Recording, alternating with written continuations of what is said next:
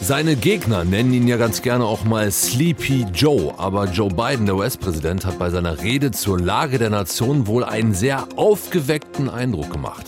Alles andere als schläfrig, so erzählt es unsere Korrespondentin auf jeden Fall. Deutschlandfunk Nova.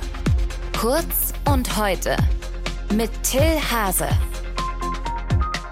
Joe Biden, der US-Präsident, hat vor ein paar Stunden seine Rede zur Lage der Nation gehalten. Die State of the Union Address ist eine wichtige Rede, weil der Präsident da darlegt seine großen Punkte, welche Visionen er hat, was er vorhat und natürlich auch gerne darüber redet, was er in der Vergangenheit schon so alles gemacht hat und dem Land gebracht hat.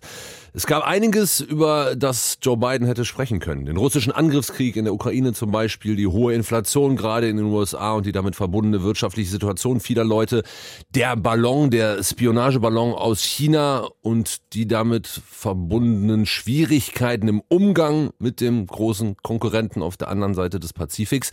Ich habe heute Morgen mit Doris Simon gesprochen, unserer Korrespondentin in Washington, was der Schwerpunkt von Joe Bidens Rede dann am Ende war. Im Mittelpunkt stand für ihn die Wirtschaft und natürlich erstmal die Erfolge seiner letzten zwei Jahre. Er hat ja dieses Problem, dass er natürlich und seine Regierung in den zwei Jahren schon eine ganze Menge hingekriegt hat von Infrastrukturgesetz, ähm, breiterer Krankenversicherung, Arzneimittelpreissenkung und so weiter. Aber dass das anscheinend bei vielen Amerikanern nicht ankommt. Sechs von zehn Amerikanern sagten zuletzt in der Umfrage, sie finden, Biden habe nicht viel geschafft in seinen ersten zwei Jahren. Vier von zehn Amerikanern sagten in einer anderen Umfrage, es geht ihnen heute finanziell schlechter als vor zwei Jahren.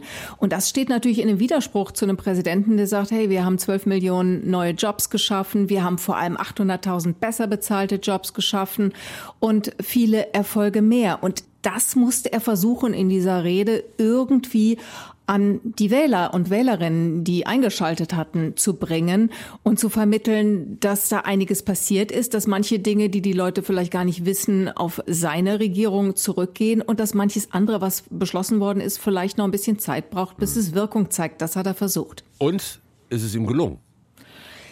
Sagen wir so, ich habe Joe Biden seit vielen Monaten nicht mehr so dynamisch, energisch, auch mit Spaß an der Sache gesehen, wie bei dieser State of the Union. Wirklich überraschend. Der vermittelte den Eindruck, ich will noch mal. Das war von vorn bis hinten eine Bewerbungsrede für eine zweite Kandidatur.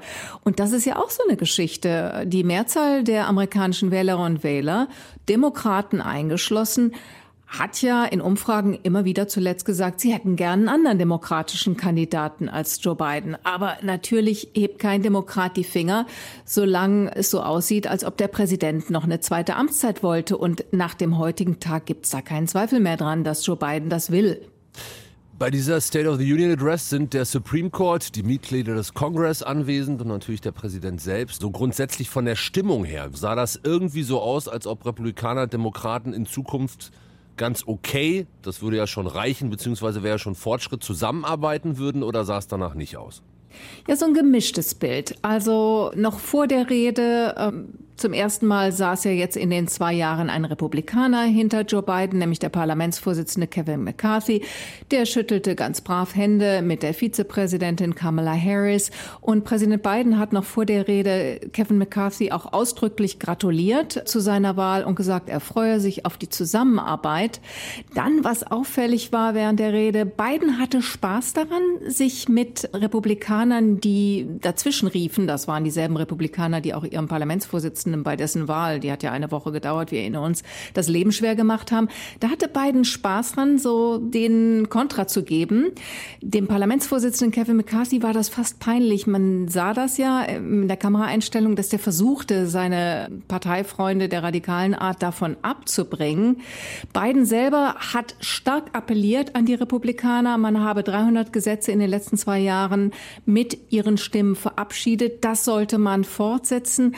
Es gab auch Teile der Rede, wo die Republikaner nicht anders konnten als klatschen, als es zum Beispiel hieß, Buy American, alles Made in America. Das war auch ein großer Unterteil der Rede. Aber den Eindruck zu haben, dass jetzt sehr viel Gemeinsames angeschoben wird in den zwei Jahren vor der nächsten entscheidenden Wahl, den habe ich nicht. Joe Bidens Rede zur Lage der Nation wenige Stunden her. Den Überblick hatte für euch Doris Simon, unsere Korrespondentin in Washington. Deutschlandfunk Nova. Kurz und heute